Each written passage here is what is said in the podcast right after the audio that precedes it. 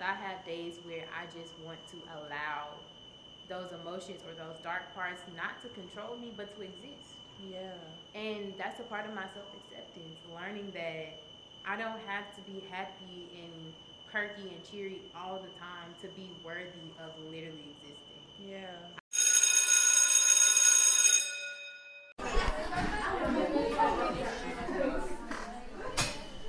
Hello, hello, hello, hello, hello. Class is in session. Welcome back to another episode of What School Didn't Teach Me. It's your host, Jasmine Camber, and I am so excited to tell y'all that I am joined by the marvelous, the intelligent, the beautiful Felicia Rose, keeper of the vault.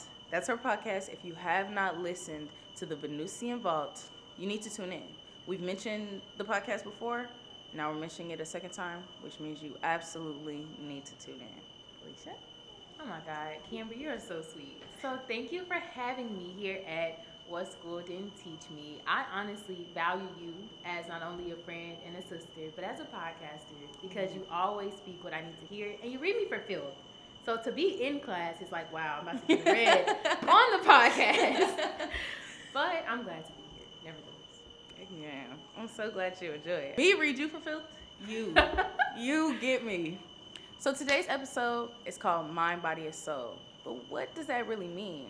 We're gonna try to touch on a couple different topics or a couple of different ways that we can show up for ourselves. You know, what school didn't teach me is always advocating for people to show up for themselves by catering to your mind, your body, and your soul.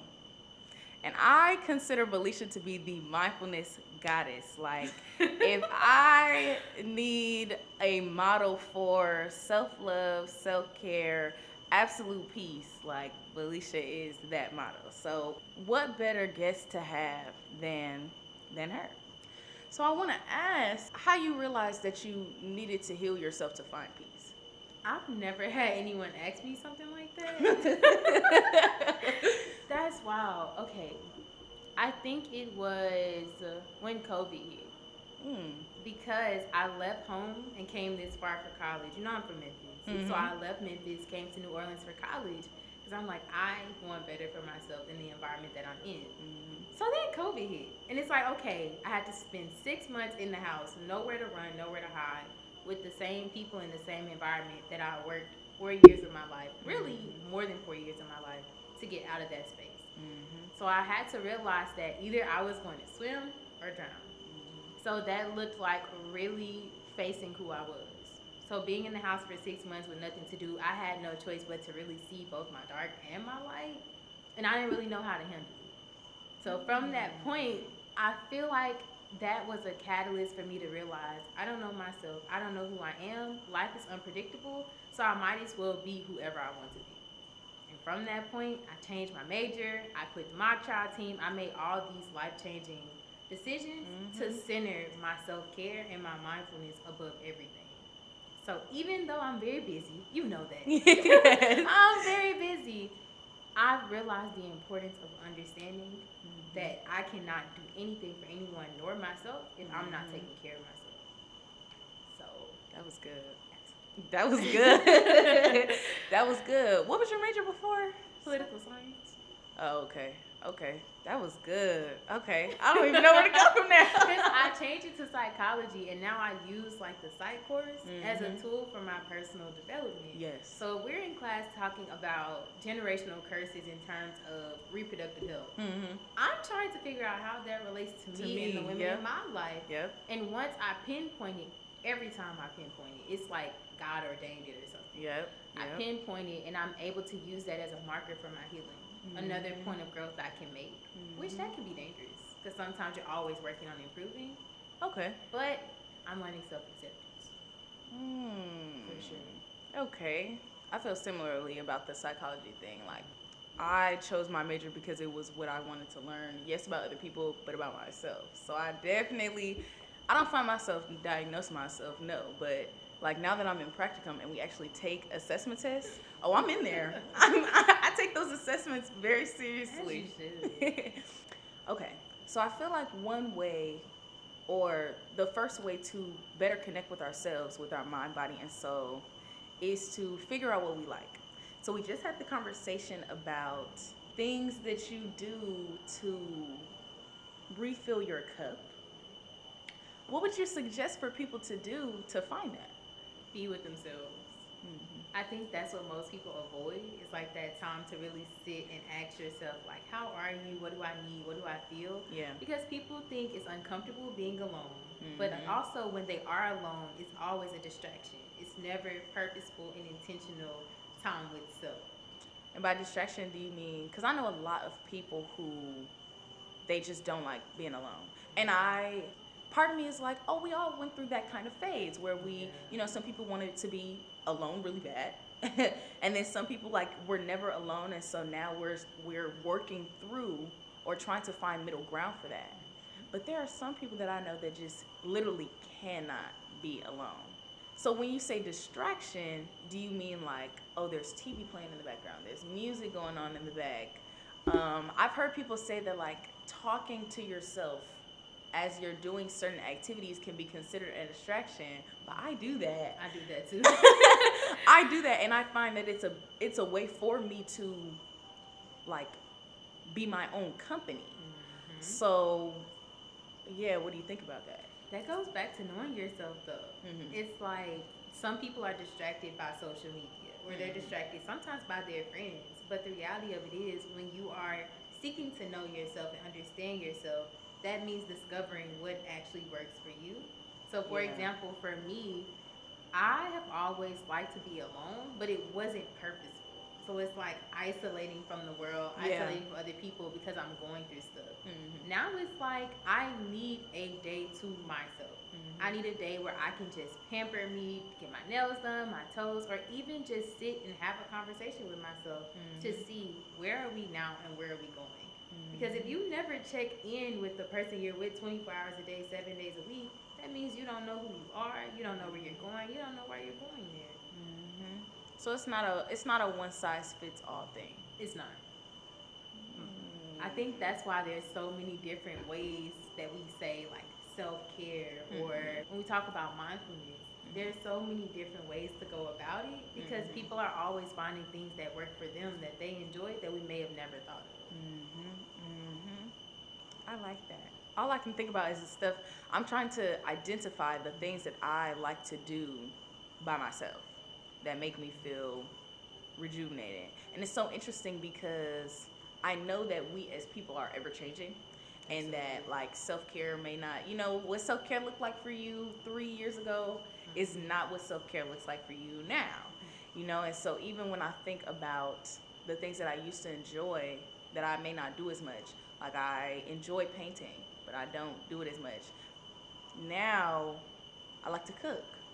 And I consider cooking to be like this is how I'm going to fill my cup. Like meal prepping on Sunday for the week is like my favorite thing to do. When I don't have food to cook, my my world is in shambles. That's Um, when you know it's gotten bad. Though. like for me, if I don't have food in the fridge, I know I have completely let my self care go, and I have not prioritized me at all because I love to take care of myself through food too. yeah. Yeah. Felicia, I currently have no no. Stop. Same. Same. Midterms just passed. No, yeah. I I was surviving off currently. Yeah. I mean, I have some. I have some etouffee in the refrigerator, but that was that was the last resort. Okay. So I broke it down into. I broke it down into mind, body, soul. Um, and I guess for us to have a conversation, identifying the things that we like to do to rejuvenate or to refill our mind, bodies, and souls. And then in that, giving people tips or suggestions that they can do to do the same. So yeah, my first tip was find things you like. I think for me, I'm easily anxious. I, I'm I'm quick to tell people because I'm not ashamed that I am an easily anxious and an easily flustered person. Like, oh, I I talked about it in another episode. I will go from zero to 86 and 86 to 105 so fast. So as soon as I hit 86, I try to bring myself down so we don't hit 105 because once we hit 105, yeah. So so for my mind to take care of myself and to better understand myself, I like to journal. I talk about journaling every single episode. And I realized recently that I had not journaled in so long, like in months. And my first time journaling in months was yesterday. But in the past couple weeks, or at least in the past two, three weeks, I've been so overwhelmed. And I've been telling myself, like, you have to write it down. You have to write it down. But I have not stopped. Like, life is not going to stop, so you have to stop. Mm. I have not stopped to take that time to take care of myself. Um, so journaling helps me identify what's really wrong with me. It helps me identify what's really wrong. If two things are bothering me, what's the real issue? And then it helps me express gratitude. Like, man, these past couple that that's what my journal yesterday was about. I literally was like, the past couple weeks have been hard, but God is good. Absolutely. I got a call. I was like, I, you know, I woke up in good spirits and good energy, and then I got a call that my car had a boot. And I was so grateful to get it from a soft and warm voice. and I was so glad to be around soft and warm energy. If y'all don't know, Felicia was the one who called me and told me my car had a boot on it. I had to. I'm like, I don't want my friend's day to be ruined by this nonsense. So let me call and break the news and let Yeah. her know that it is fine regardless. and it and it and it it didn't like you calling definitely helped i don't feel like i would have reacted badly to the boot but i think i would have been a little embarrassed like i definitely would have been more embarrassed than when you told me um and so for the rest of the day it was like okay well i mean i got a boot on my car like okay um and I and I, I really wasn't even stressed. I wasn't stressed. I wasn't anxious, and I really wasn't even thinking about it until it was time for me to pay to take it off. Like I, I, I wasn't thinking about it. I didn't care, but I could have easily been so shaken up by that. And when I think about myself a couple years ago, I am I could have been easily that that would have ruined my week. I would have been on the floor crying. Um, and so throughout that day, because I felt so good throughout that day, I was like, now you need to journal. You need to journal because you've been overwhelmed for the past couple weeks and you have identified a moment where you notice God has been looking out for you. God has been looking out for you. He's been taking care of you and you really have to be anxious for nothing. So I had a really good journal session yesterday and the journal was the journal wasn't even long. I just was like, this is what's been going on. This is how I know God is looking out for me. And these are like some timestamp updates from because I always date my journal. Like this is the time I start, and then if a couple minutes pass and something else happens, I'll be like, I'll give it another timestamp and I'll be like, update this. So yeah, that's one thing I do to rejuvenate my mind. That's one thing I do to settle my mind. I think another thing I do is anxiety exercises. What do those look like? So recently, my mom was like really on me about one. She wasn't on me, but she was telling me that I should do a shapes and color exercise. I guess I'm only talking about when I'm overwhelmed, which is not the only time you should be filling your cup. But it's basically where you take a couple deep breaths. You can hold yourself if you need to, because a lot of times I need to hold myself. You take a couple deep breaths and you identify what's in the room. So I would be like, okay, I see a gold circle. I see a lit up sphere. I see white and pink cylinders. And I and, and and you just identify as many things as you need to until you feel settled. Um, and so yeah, I like to do a couple different ones of those, which mostly just include me just breathing in and out, breathing in and out, feeling and settling in that moment, identifying what I see, smell, hear, feel, just so I know I'm still in this body. I'm still fully present in this body. I'm still fully present in my surroundings, and I'm grounded. So yeah, I've talked enough. Done. No, I just learned a lot from you because I always hear about like the anxiety exercises to use in the moment. Mhm. And I do them, but I never really labeled that I was doing them. Mhm. So when I get overwhelmed or anxious in a moment, I literally have to stop and talk myself through it. Mhm. And sometimes talking myself through it does not work. So I have to start identifying colors. Mhm. So I'll pick a color and I'll say, hmm, green. And I'll start spotting green in the space. Mhm. And if there is no green in the space, then I'm thinking, well, hmm, why is there no green in this space? And by that point, I've now calmed down to the point where I can reevaluate why I was feeling that way. Yeah. Because it's all about, wow, full circle moment, but it's all about redirecting your thoughts Mhm. and really challenging those thoughts. So the way that I take care of my mind and things I like to do, of course, journaling. Mhm. Also, audio journaling. It's Mhm. something about taking all those thoughts that are going through my head and just speaking them into a mic or into my phone. Mhm. Because then I play them back when I've calmed down. and I'm able to sometimes rationalize some of those emotions. So I'm like, did I really get that angry because someone ate my chips? It was it wasn't that deep. Like I'm Mhm. really able to analyze and get to know myself better Mhm. when I'm rereading my journal entries, when I'm re-listening. Yeah. So that's one way that I take care of my mind. Another way is I read a lot. I love to read, and I'm an intellectual. You know this. We take Yes. class together. Yeah. I love to read. I love to learn stuff. I love to be in conversations with people who their perspective is so different from my own. Mhm. If I am not learning and I feel stagnant mentally, I know I'm not taking care of my mind because there's always something to learn in every single moment.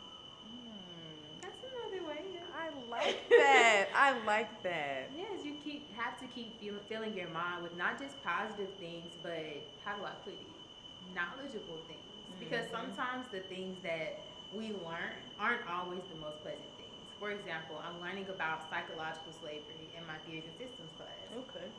It talks a lot about how we are slaves to ourselves and we are slaves to those who've conditioned us because a lot of our thoughts are not even our own. Mhm. So when you hear that negative voice in your head, whose voice is that? Because it's not yours. Mhm. Someone told you that. Someone treated you a certain way, and your perception and interpretation of that has altered how you're talking to yourself in your head.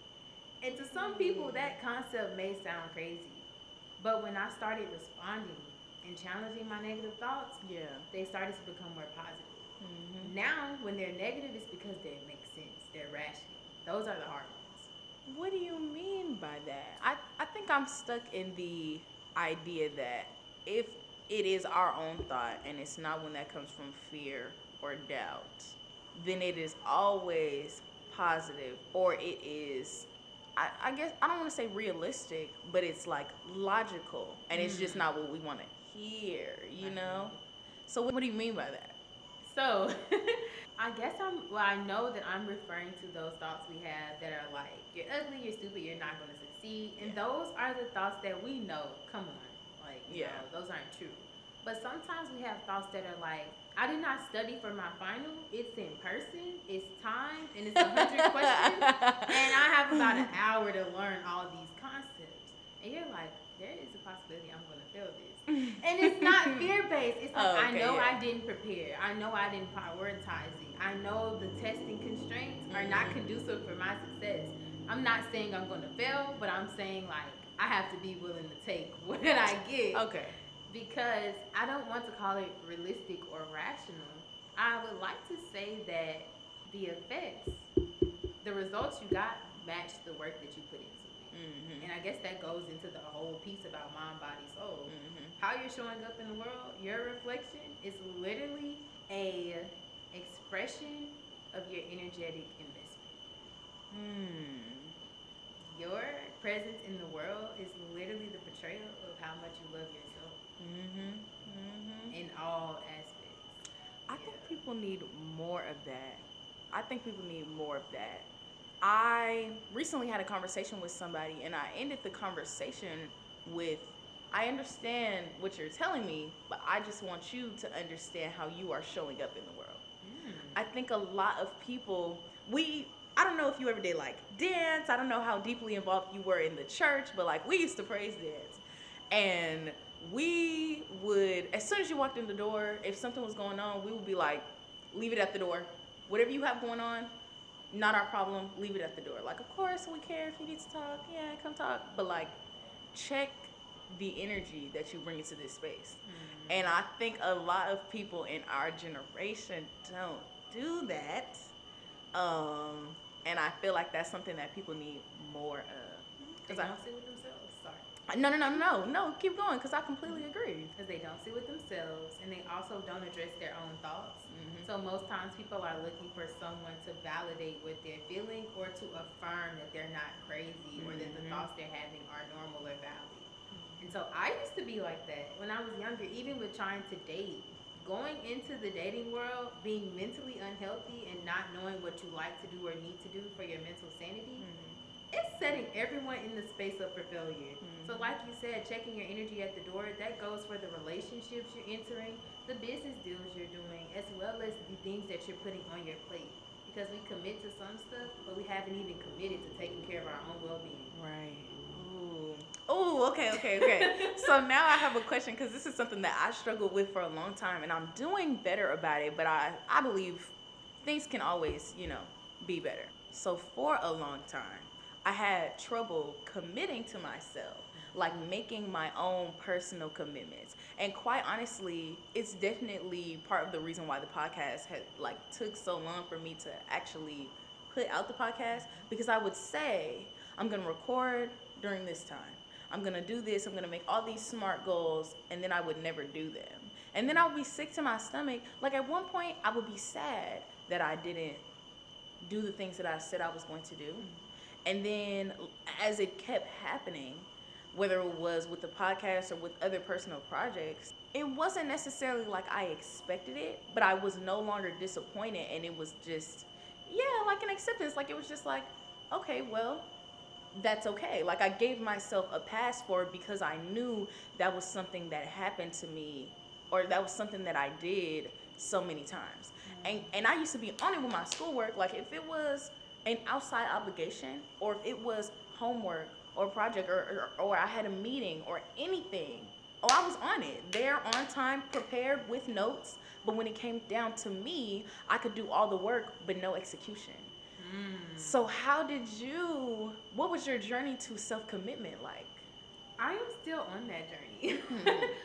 and it's weird because people say like you have to love yourself and have a relationship with yourself, and so I'm actively trying to gain my own trust again because I am that same person and I'm mm-hmm. still that way. I make plans. I realize all these things that I want to do for myself, I need to do for myself.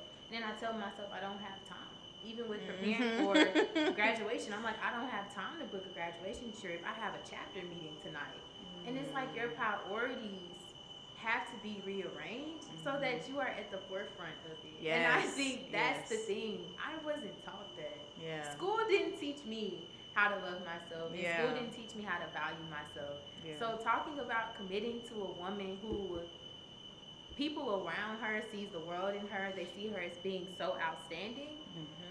That's a big burden. Like not a burden, but that is a big responsibility, and those are huge shoes to fill. Mm-hmm. Because I'm responsible for loving Felicia Rose. Yes. And so the way she wants to be loved, I have to show up and love her in that way. Mm-hmm. But sometimes I'm not.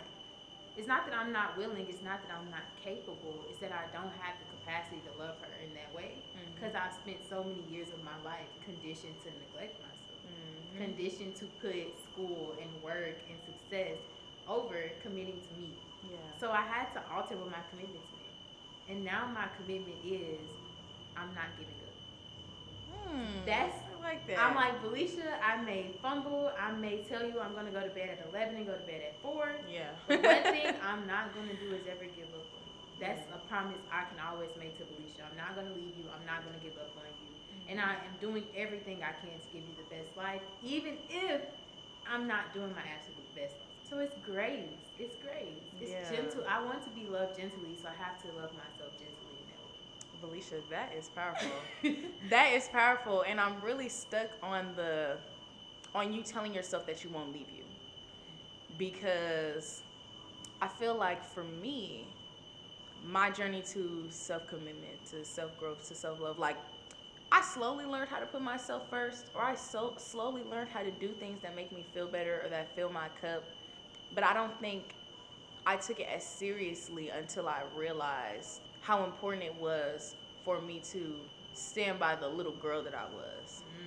Mm. Like I know healing your inner child is a thing. It, it, it's a thing, and it as it should be though, because it it works, or at least it works for me. Like identifying that a lot of the things that I have a problem with now have some type of connection with something that happened to me when I was younger, or something that I was taught in school or at home you know, you said we were taught to neglect ourselves. That's something we were taught when we were younger. We were taught don't take a nap because you got homework to do.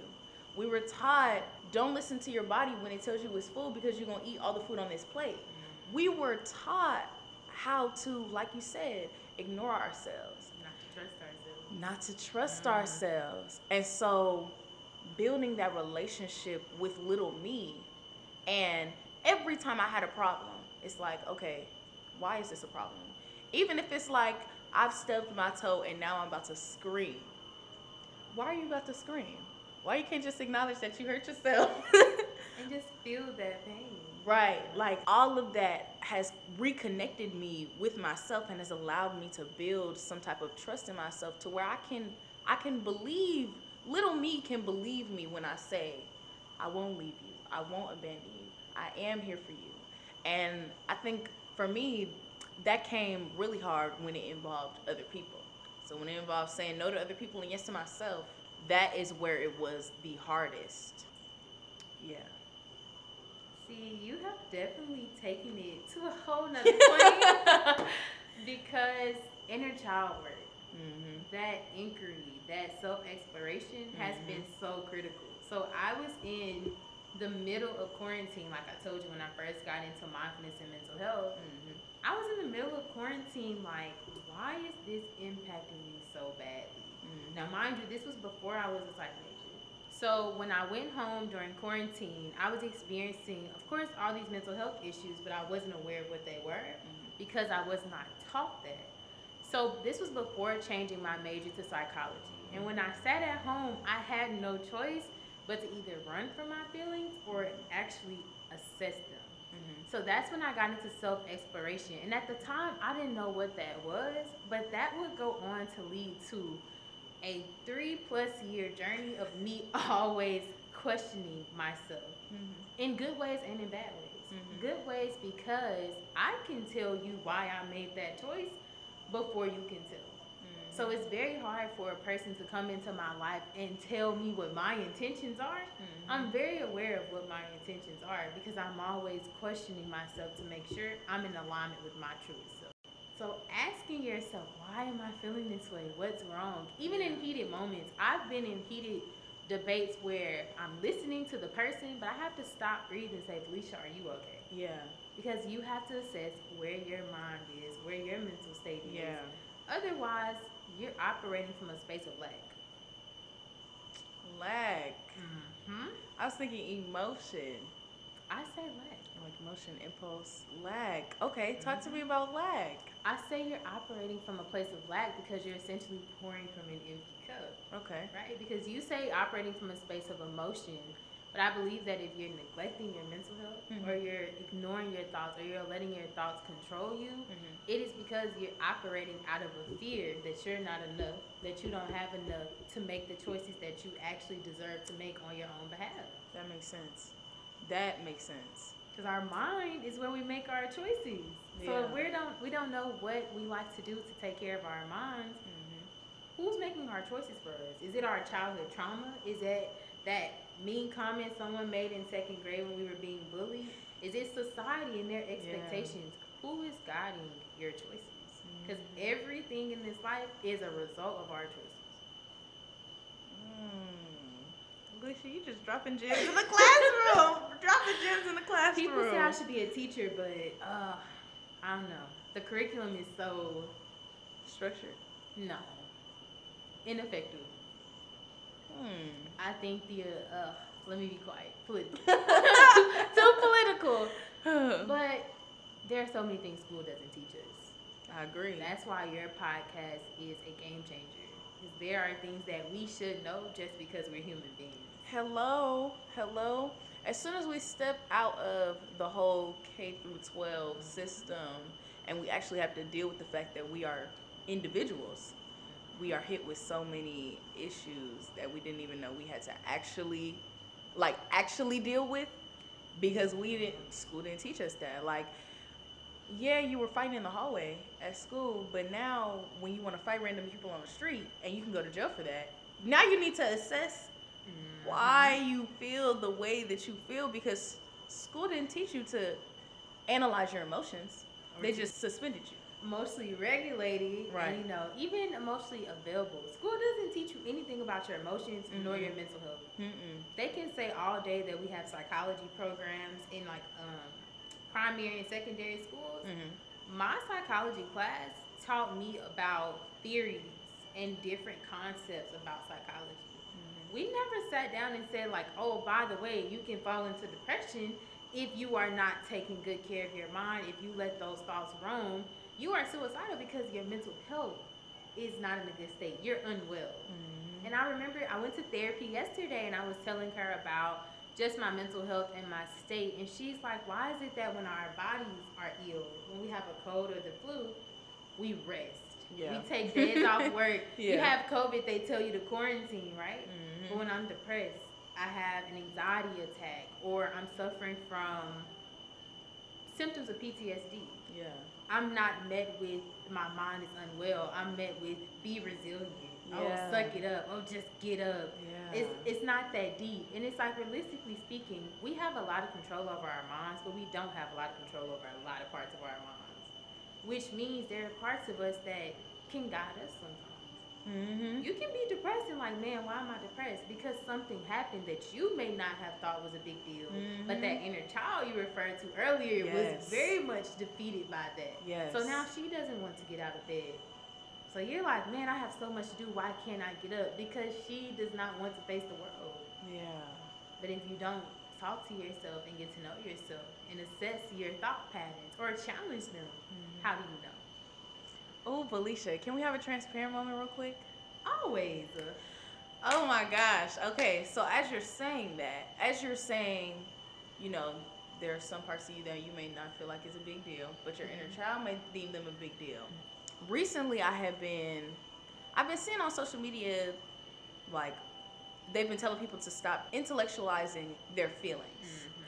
And I think that concept has been confusing me a little bit because to me, if you can dissect and talk through your feelings, then you can deal with them and you can handle them and you can identify them and then you can choose to feel them or you can resolve them. So I don't know if that's what they mean by like intellectualizing or if intellectualizing is like you're dissecting it, you're talking about it, but you're not doing anything about them or you're not letting yourself feel them. You're just identifying this is how I feel, check.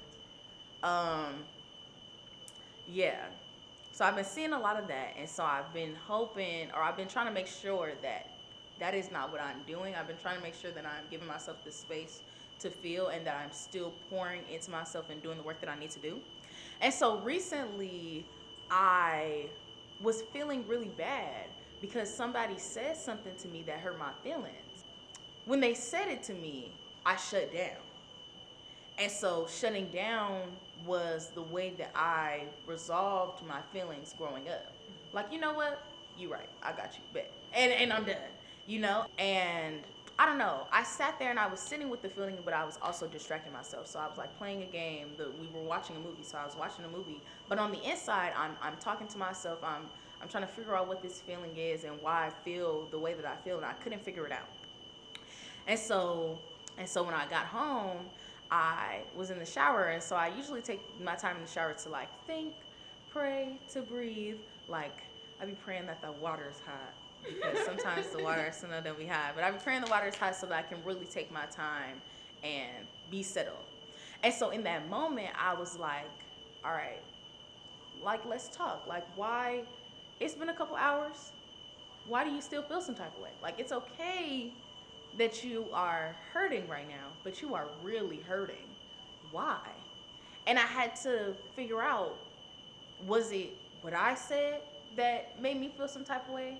Was it what that person said that made me feel some type of way? Like, what was it? I think now that I'm talking it out, it was the first time that I'm able to identify the parts of me that want to grow mm-hmm. and then the parts of me that are still little. Mm-hmm. Because the part of me that wanted to grow or that is focused on growth was like, well, I didn't really like what I said because there are certain things in my life that I'm working on and what I said wasn't conducive with what I'm working on or wasn't in line with what I'm working on.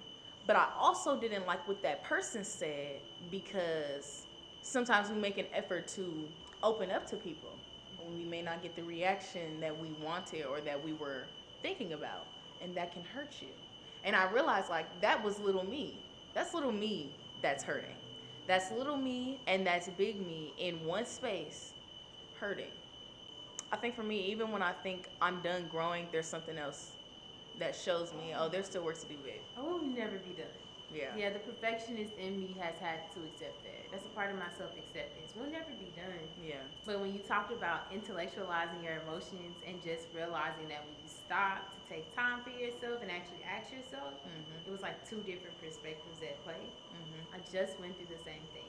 I did. But for me, it was a little bit opposite because I was working through how I felt about the situation and talking was not helping. Like, it's been so long since I've had such a horrible feeling throughout my whole mind, body, and spirit. Like, it really hurt me. And I didn't want to admit it hurted me because I'm so prideful with certain things. Yeah. But I had to accept that it was hurting me. I had to seek support from my friends, and I had to be honest with myself about why that impacted me. Mhm. It wasn't until I sat down and I thought I thought I was over it, and I was like, I can't talk my way out of it. It is what it is. It happened. I'm over it. Mhm. That I actually realized what they meant when they say stop intellectualizing and feel it and process it. Mhm. When I sat with it, I felt it move through my body. I didn't cry, none of that. I started doing yoga, and it was Mhm. weird because I started doing yoga, and I felt like all this different energy leaving my body. And this little Mm. girl, I spoke out loud. I said, "Thank you for seeing me in the midst of chaos." Mhm. And I was like, "What does that mean?" And then I remembered in the middle of a heated debate amongst all these people in public, my first priority was, "Felicia, are you okay?" Mhm. How are you feeling? I had to be in tune with my gut and my heart and my mind all at the same time in that moment because I Mhm. need to understand why is it that what this person is saying feels like they are dumping bullets into my heart right now. Why does it feel like that? Mhm. That has made the healing process so much better, which has only been three weeks, well, four weeks today, but it's made the healing process so much better. Because Mhm. intellectualizing it, yeah, has given me an understanding of what I've learned, what I gained, Mhm. but it still didn't make me feel better. Mhm. It still didn't make me process the feelings and heal the wound any quicker or faster because I thought through it. What helped me was the fact that I combined the two. I identified what was wrong, I acknowledged and accepted and allowed it. And that was that. And that's what I've been doing with my emotions. I acknowledge that they're there. I accept that they're there because they have a purpose to inform me of something that's out of alignment. Mhm. And then I allow it. How do you make time for the allowing portion? Because that requires life to stop. Like you have to stop and wherever you are, kind of deal with it, or like you said, let the emotions move through you. And I mean, for people like you and me who are always on go, who are always busy, like, how do you? I don't know. I think I have two questions. Mm-hmm. What is that? Okay, I'm gonna allow myself to feel those feelings look like for you, but also, do you ever do it in in public? Like, okay, I feel some type of way, but I have things to do, and so you know I may do it in my trial practice while y'all are sitting here arguing. I'm going to sit and I'm going to decompress and I'm going to feel how I feel. And hopefully, by the time practice ends, or in about 30 minutes, you know, I can participate in the conversation or I can leave better than I felt when I walked in. What does that look like for you? Okay, I like that. So to your first question, you asked, how do I make time to allow my emotions, right? Yeah. So, for the past four weeks, you haven't seen me miss a class. I've still been coming to work. I've still been doing all these different extra things. But I have not been showing up as my best self or as my happiest self. Like, I'm usually the friend people can come to about advice.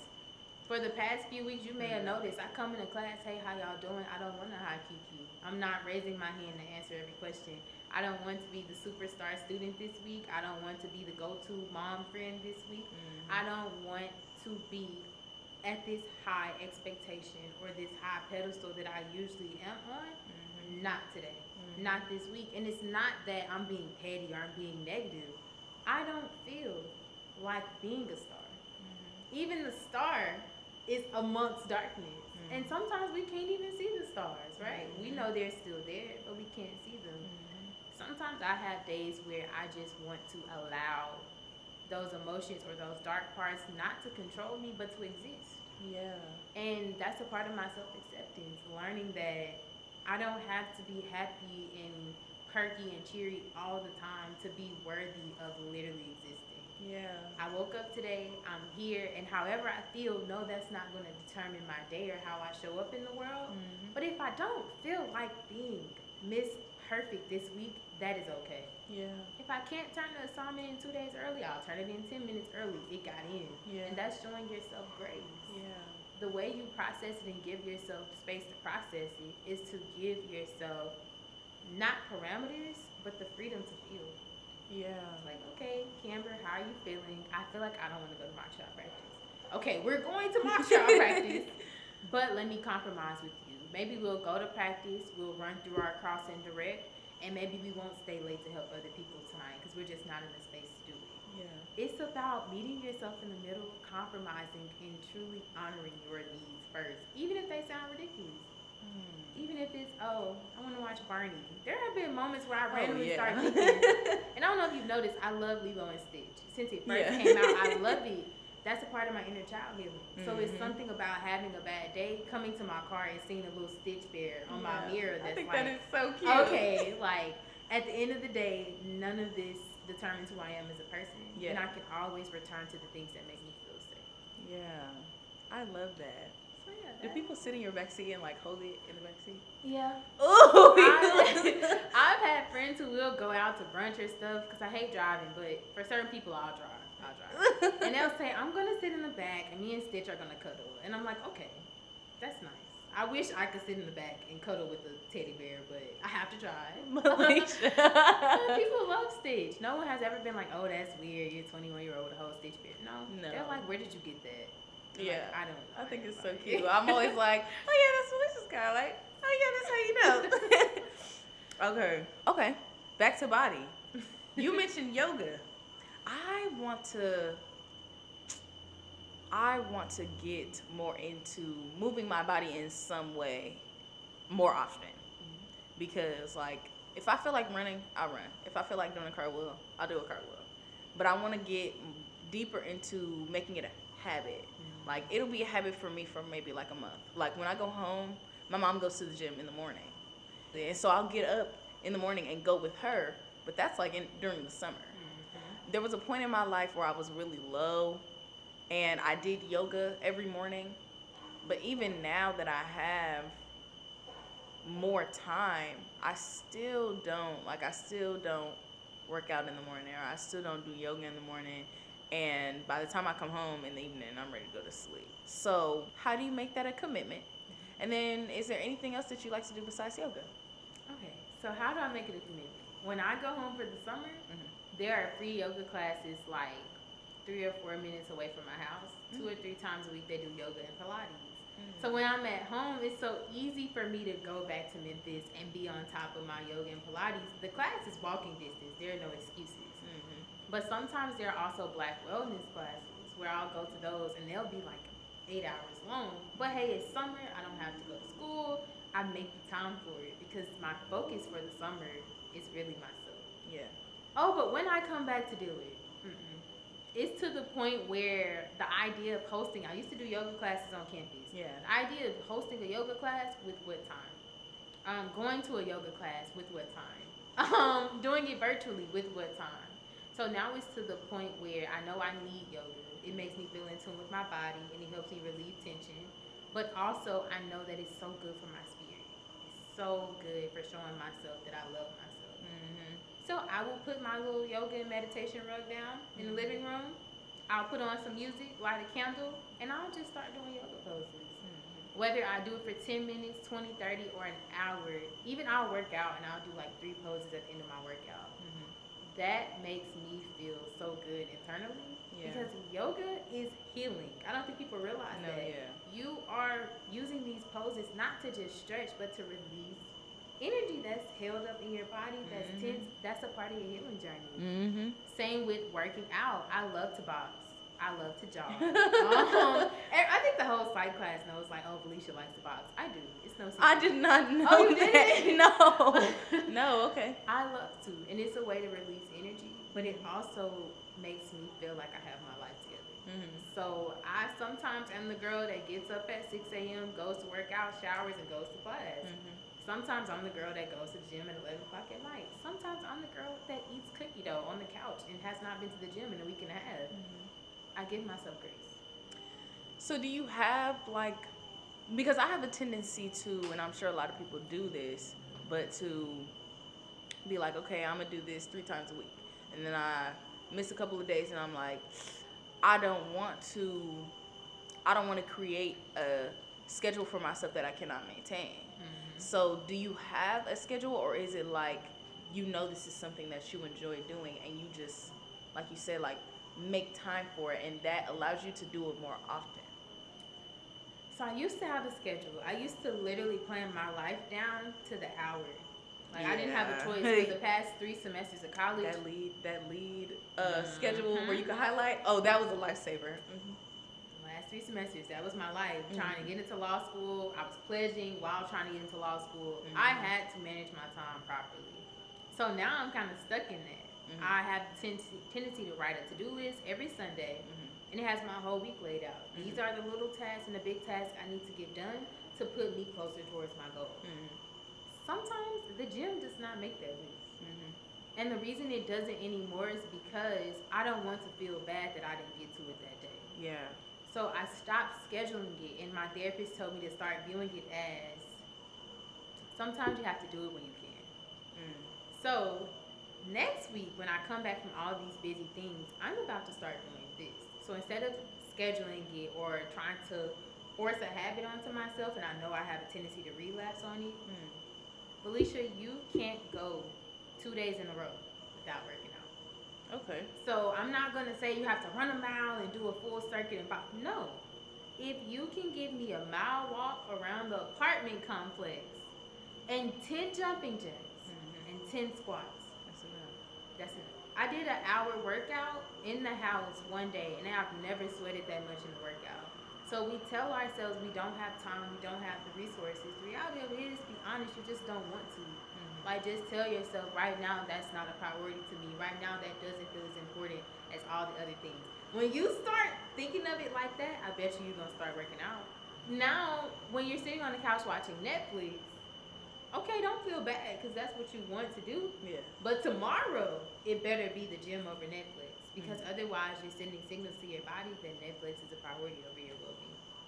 Mm. Even with eating healthy, like I try to be so hard on myself about going vegan. I'm 21, like, but I'm trying to be hard on myself about going vegan, and I had to give myself grace. I literally was vegan for like two weeks, no, about four weeks last month. Mhm. It's hard to maintain, and I had to be honest with myself. It's okay if you need some salmon. It's okay. Mhm. Nutrition, wellness, those things are important, but you have to set the standard for yourself on what that looks like. I think we're Mhm. trying to live up to social media standards Yeah. of what taking care of your body looks like. And the reality of it is, we can't tell you how to take care of your body 100%. Only you really know your body Yeah. because you're in it. So I take the little tips of, okay, you know, let me switch white salt out with pink salt. I make those adjustments, but I give myself grace because we weren't taught this. Mhm. We're not gonna have a perfect fitness routine and be fully vegetarian overnight, Camber. Like that's just not it's not feasible when you spent 19, 20, 21 years in a home with the parent who they didn't make you work out. I went to public school. The gym was where we kicked it. We didn't Oh my we- gosh. I will not call my high school out, but we kicked it Mhm. Barely did any physical fitness. And now that I'm actually trying to develop that, I wish I would have been in institutions that pushed that nutrition aspect, that pushed that wellness aspect. Because now I'm learning at 21. Interesting. I like the concept of like with everything, knowing what works for you. Mm-hmm. and that it doesn't have to be what society deems it to be. Because when I look on the internet and when I think about going to the gym or exercising, I'm thinking about people who go to the gym three times a week, they have made it a goal, they're already built, yada, yada, yada. You know, I don't think about how I can set my own standard for mm-hmm. how often I'm going to move my body, how often I'm going to work out, how often I'm going to cater to that part of myself. So I like that. I think that's a very good tip. Is there anything that else that you do besides? Oh no, no, you just mentioned that you work out. Mm-hmm. Work out, yoga. Um, what else do I do? I love to walk in nature, sit by water that's healing for my body, like the beach. Is, Oh my gosh, yes. The beach literally recharges my whole entire spirit. But Yeah. That's the topic for the next topic. Yeah. Um, eating healthy. I prioritize eating healthy. Like sometimes I slip. I'm human, but for the most part, I eat really healthy to be a black woman from the south. Mhm. And I do that because I realize what I put into my body, Mhm. it literally projects into my material world. Like what you consume. You said this on one of your episodes about um you are what you eat. Mhm. What you consume literally is what you become and what you put out into the world. And I don't want to express a version of myself that's depleted. Mhm. So I feel like until I reach optimal health, I'm not living as the highest version of myself, which means I'm always finding new ways to get to know myself. Mm. So it's like, okay, I just recently discovered I like passion fruit. Don't know where that came from. Okay. if Felicia likes passion fruit, I guess I'm buying passion fruit. I keep in mind stuff like that Mhm. for sure. I like that. I like that. I never thought about. I know that the things that we eat affect the way that we show up. Like, if all you're eating is McDonald's every day, you are not going to show up in the world bright and and and happy. And you know, even what you eat affects your reality. Absolutely. If you're eating a Mm. bunch of sugar, what does that do to your body? It produces, it literally feeds yeast. And if you have excessive yeast, that can cause brain fog, right? That can cause you to be Mm. dehydrated. You're very sleepy, you're tired. When you're not taking care of your physical body, Mhm. You're not able to take care of anything to your full potential. Oh, So wow. I feel like until I get certain health things in order in my life, Mhm. I'm not living to my full potential. So I cannot sit around and say, "Oh, I don't have this. I'm not doing that." The reality of it is, if I take care of me, God is going to take care of me. Mhm. That's that's the tweet. Mhm. You have to literally be an example for how you want to be loved, because the world is going to treat you how you treat. Yes. So yes. it's not yes, about yes. treat people how you want to be treated. Treat yourself, how you want to be treated. Yeah. So you're able to have the capacity to receive love from others and Yeah. to give love to others. That I took a little tangent, but it relates to the body. no. Yeah. If you don't love who you are, your own body, your own skin, you can't love anyone outside of you. Mm-hmm. Okay. Okay. Okay. okay. To the soul. To the soul. Okay. Soul care. soul care. I'm like I rewrote it as spiritual rejuvenation, which I guess can be two different things. But when I think about my soul, the times where my soul is full is when I am either like listening to a scripture or like indulging in like spiritual rejuvenation, mm-hmm. or when I'm around people that fill my cup. When I think about my soul and how I fill my soul, that's usually how I do it. And, uh, and a lot of times that comes from recognizing a deficit in my mind. Like, okay, I'm feeling some type of way. How do I fix that? And so my quickest thing, because I used to be big on isolation, used to be big on like nobody ever really knows what's going on with me. We've had the conversation before, but like you know, you and I were both very private people, and I used to be. It used to be bad when I was when I was little because I was not as emotionally intelligent as I am now, and so you could literally see it on me. You could see it on me, but I wasn't ready to express it. And so now I've gotten better about like reaching out to people like, hey, I need to us to have a hangout. I need us to have a game night. Like these are the things that I need to fill my soul, to to to fill this I guess this emptiness or this lack. If I'm looking for social connection to fill my soul, that's probably where the lack is. That's probably the source of the lack. How do you figure out what your soul needs? Meditation. Mhm. I know people don't like to hear it, but it's so true. Like when you meditate and you practice it consistently, Mhm. you find the keys to your entire freedom as a spirit. Mhm. So to me, I find soul care by listening to my intuition and listening to myself. I sit with myself. So in those moments of silence when I'm doing deep breathing, that's really great for my soul care. Mhm. I usually get led to exactly what I need for myself. And everyone may not be in tune like that. Mhm. So for me, soul care looks like doing my night routine and then standing in the mirror talking to myself. Okay. validating my experiences, right? I like to do roses and thorns with myself. So Oh, where I are your roses, roses right, for the day? Mhm. Where are your thorns? And then most times I realize the weight of the roses always outweighs the thorns, right? Mhm. So things like that, the mirror work, the affirmations, the journaling, the Mhm. meditation, and also being amongst people who I can be myself with Mhm. being open and authentic is so healing for me personally because like you said very private sometimes very isolated especially when my feelings are involved so now meeting people who i enjoy learning about them and their stories learning from them and then just being amongst the love that we've cultivated. That's so care for me. Mhm. so there are times where i'm moving so fast and i'll have a friend call and say like i'm downstairs. I'm at your apartment. Come outside and I'm like, I'm about to wash my hair. And they're like, no, you're not. Come on. And it'll be that one hour just sitting having a park car conversation that I needed to get me motivated Mhm. to get up and to keep moving in the direction of what's best for my soul Mhm. and not what society told me I should be doing. It's being authentic and it's seeking to uncover that authenticity that literally makes your soul free. That is soul care. That is soul rejuvenation. Mhm. That is a part of self acceptance. Let me spend time with me so I can learn who I am. yeah. And let me define what spending time with me looks like, right? Yeah. Let me be in the spaces where I literally feel in my gut Mhm. that I'm safe, in my heart that I'm safe. There's not a negative thought in my mind. Mhm. Let me immerse myself in those spaces. That's where I'm most likely gonna grow. I like that a lot. I like that a lot. I like that a lot. I think I think all I can think about is a lot of our conversation is is surrounded by the fact that we've gotten to know ourselves. Mm-hmm. Um, we've gotten to know ourselves. We are able to identify the things that we like, the things that we don't like, the things that make us happy, and things that may trigger us. I'm trying to think on behalf of listeners.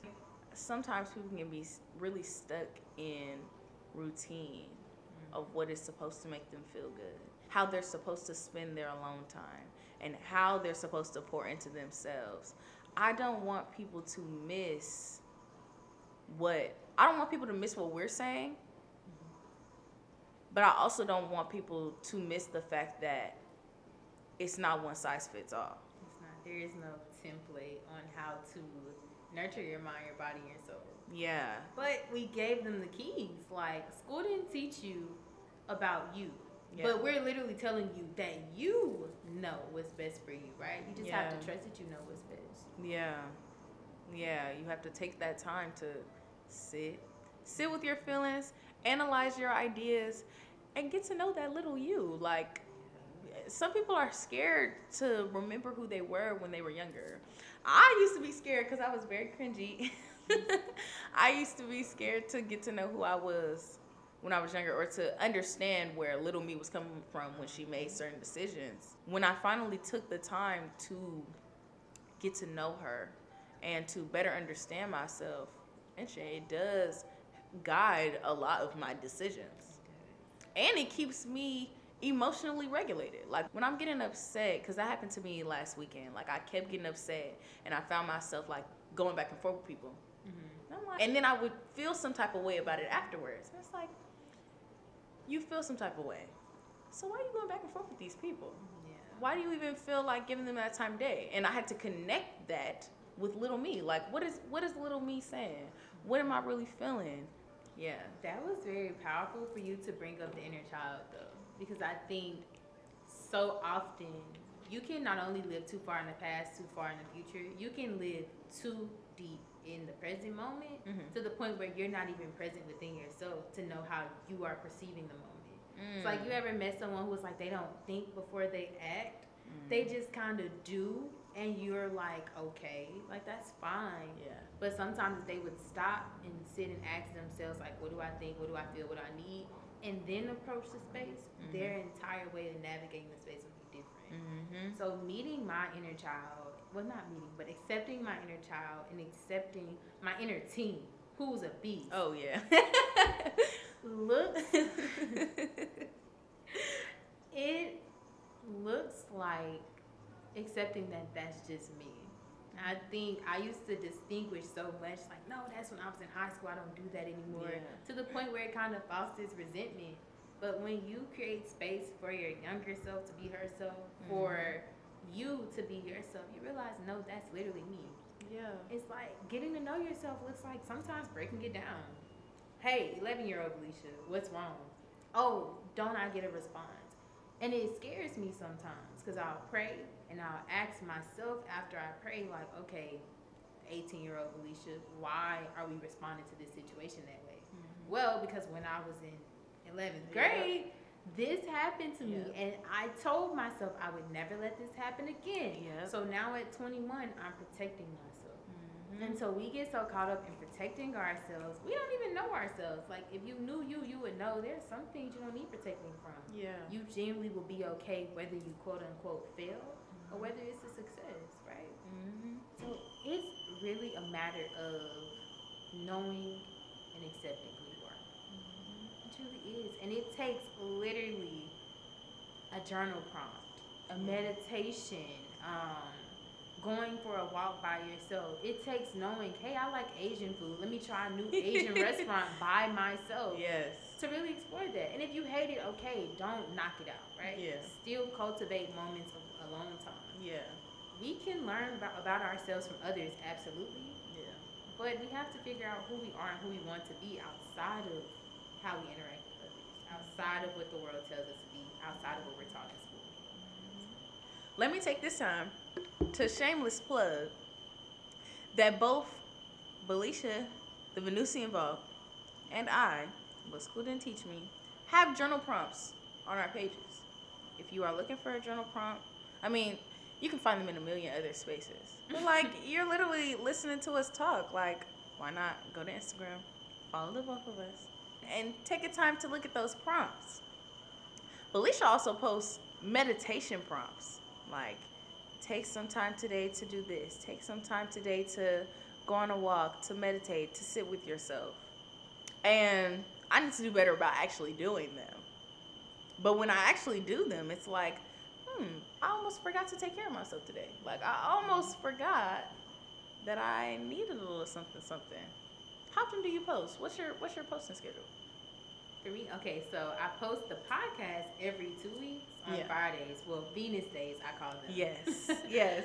But I post three times a week Monday, Wednesday, Friday. Mhm. I do Mindful Mondays. I do Mhm. sometimes a Word of Wisdom like the or Monday. Freedom Is on Mhm. Wednesday. And then on Fridays, I just post the podcast. I like the mindful Mondays. Do you really? Yes, I do. There was one that was like, drink chamomile tea. I'm like, ah, I have chamomile at the house. Let me drink my chamomile tea. Yeah. But I couldn't do it without my team. And by my team, me and my 16 year old sister. So a team, a team, a dynamic duo. Okay, we talked about mind, we talked about body, we talked about soul. Oh, okay. I'm gonna make this a quick topic, and then we're gonna turn it out. What's your What's your one tip on replenishing an intangible need? Oh wow. Cannot touch. Like we know when we know when our mind, I, our mind is intangible, but we know like when our mind when we're losing screws. We know when when the screws are loose. I feel like my soul is like, I just feel when my soul is off, it's like I feel disturbed, and you can replace that with an emotion Mhm. instead of recognizing something just needs to be taken care of. It's like a Like, what's your one tip that you would give to the classroom about identifying that this is not an emotion, this is an intangible need that needs to be replenished? It's the fact we're about to talk about that again. The concept of like tangible and intangible needs. Mhm. Um, give yourself grace. And I know I keep saying it because that's the season I'm in, and Yeah. I need somebody to keep drilling that to me. Yeah. Give yourself grace because a lot of times when we have those intangible needs, we respond to them so harshly, and it's like, why have we normalized desensitizing ourselves to ourselves, right? Mhm. So my tip would be to give yourself grace. You Mhm. know, with those intangible needs, if there's a way you can meet that need healthily, Mhm.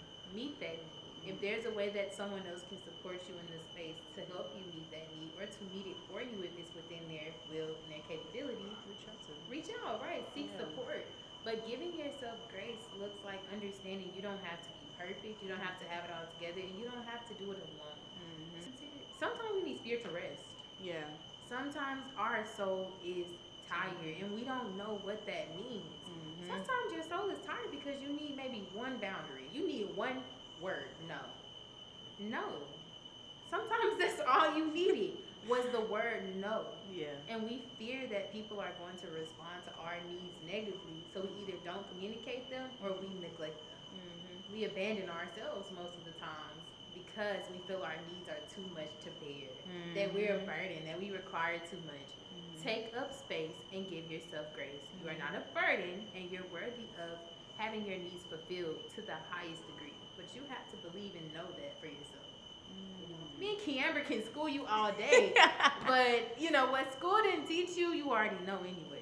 Yeah. You have to be that for yourself. Yeah. To piggyback off of giving yourself grace, I want people to remember that it's trial and error. Mm-hmm. Like we will not get it right on the first try. Like as it's been previously stated, this growing thing, it never stops. It never stops. And as soon as you feel like you got it figured out, it's gonna be something else that's telling you, oh no, we still have work to do. And it's not a bad thing. It's not a bad thing, and it doesn't mean you have to get it right the first time. Just like when I was telling you that I was going back and forth with people over the weekend. I don't I don't do that. I have learned when to speak and when to not. When to give people my energy and when not to. When to prioritize my own mental health and my voice and when to recognize this person is just not willing to hear my voice. I'm just to do what I need to do for me while taking what they say with a grain of salt. Like those are things that I already know. Those are things that I've already taught myself and it took trial and error to teach myself that but here I am still getting into altercations. Here I am still getting into arguments. Like, we're not perfect beings. We are not perfect beings, and progress won't take a day. Progress will take 500 tries before you realize, okay, now I know how to act in these situations. Now I know how to leave a situation in a healthy position where I am content with the outcome. I am content with how I handle myself, and whatever the results are. So trial and error. Giving yourself grace. Yeah. You may stumble, but one day you're gonna literally have it figured out. You would have mastered it. No, yeah. We won't master everything with our mind, bodies, and souls, but we can master one major or minor thing Mhm. that can be the catalyst for so much growth within ourselves. Mhm. Mhm. Ooh. sorry, sorry. This was good. This was good. I've enjoyed my my busy. I love school, but this is like my favorite class. Oh, It's my favorite it. class. It is. it. Well, thank you, thank you, thank you so much for being on the pod. We definitely need to have you again. We Of definitely need to have. I mean, this one, this our first, but it won't be our last. Like we've already talked about, if we end up in the same place, they're gonna be they're gonna be real sick of us, Felicia. I'm We're telling gonna have a TV show. Oh yeah, don't play with us. Bring it into existence. but yes, thank you so so much for being on the for being in the classroom, for sitting next to me and schooling me. You school me. I enjoyed my visit though. I'm very grateful for you, for all of my classmates, and I'm gonna always tune in. I'm going to always pour into the classroom setting and take from it because you have helped me discover better parts of myself. Amen. Amen to the pouring into it. And with that, I mean, this might be my third, fourth time saying it. Tune in to the Venusian Vault. You heard her say she posts, you said every two weeks on Friday? Yes, bi-weekly on Friday on Venus Day. On Venus Day. Definitely tune in. The vault is not a space that's unlocked to just any and everybody. Mm-hmm. It's unlocked because you chose to make the choice to enter a space for you to receive, right? So you're Mhm. coming in to get all these resources you need to make yourself better for you, to free Mhm. yourself from those mental struggles, from the Mhm. societal hardships, from the things school did teach you, right? Mm-hmm. So it's definitely a space that is open every other Venus day mm-hmm. for those to come and be free.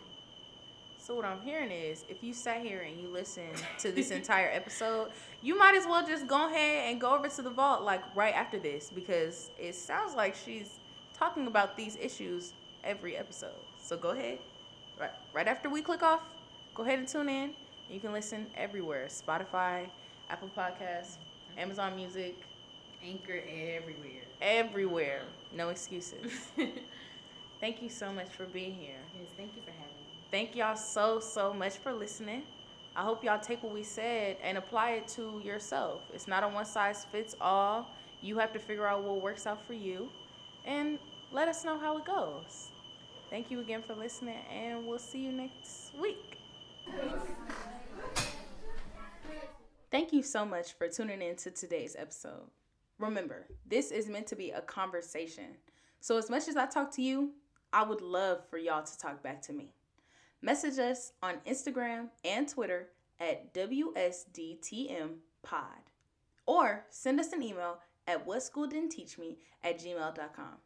Better yet, send this episode to a friend and start the conversation there. And let's see what we can learn from each other.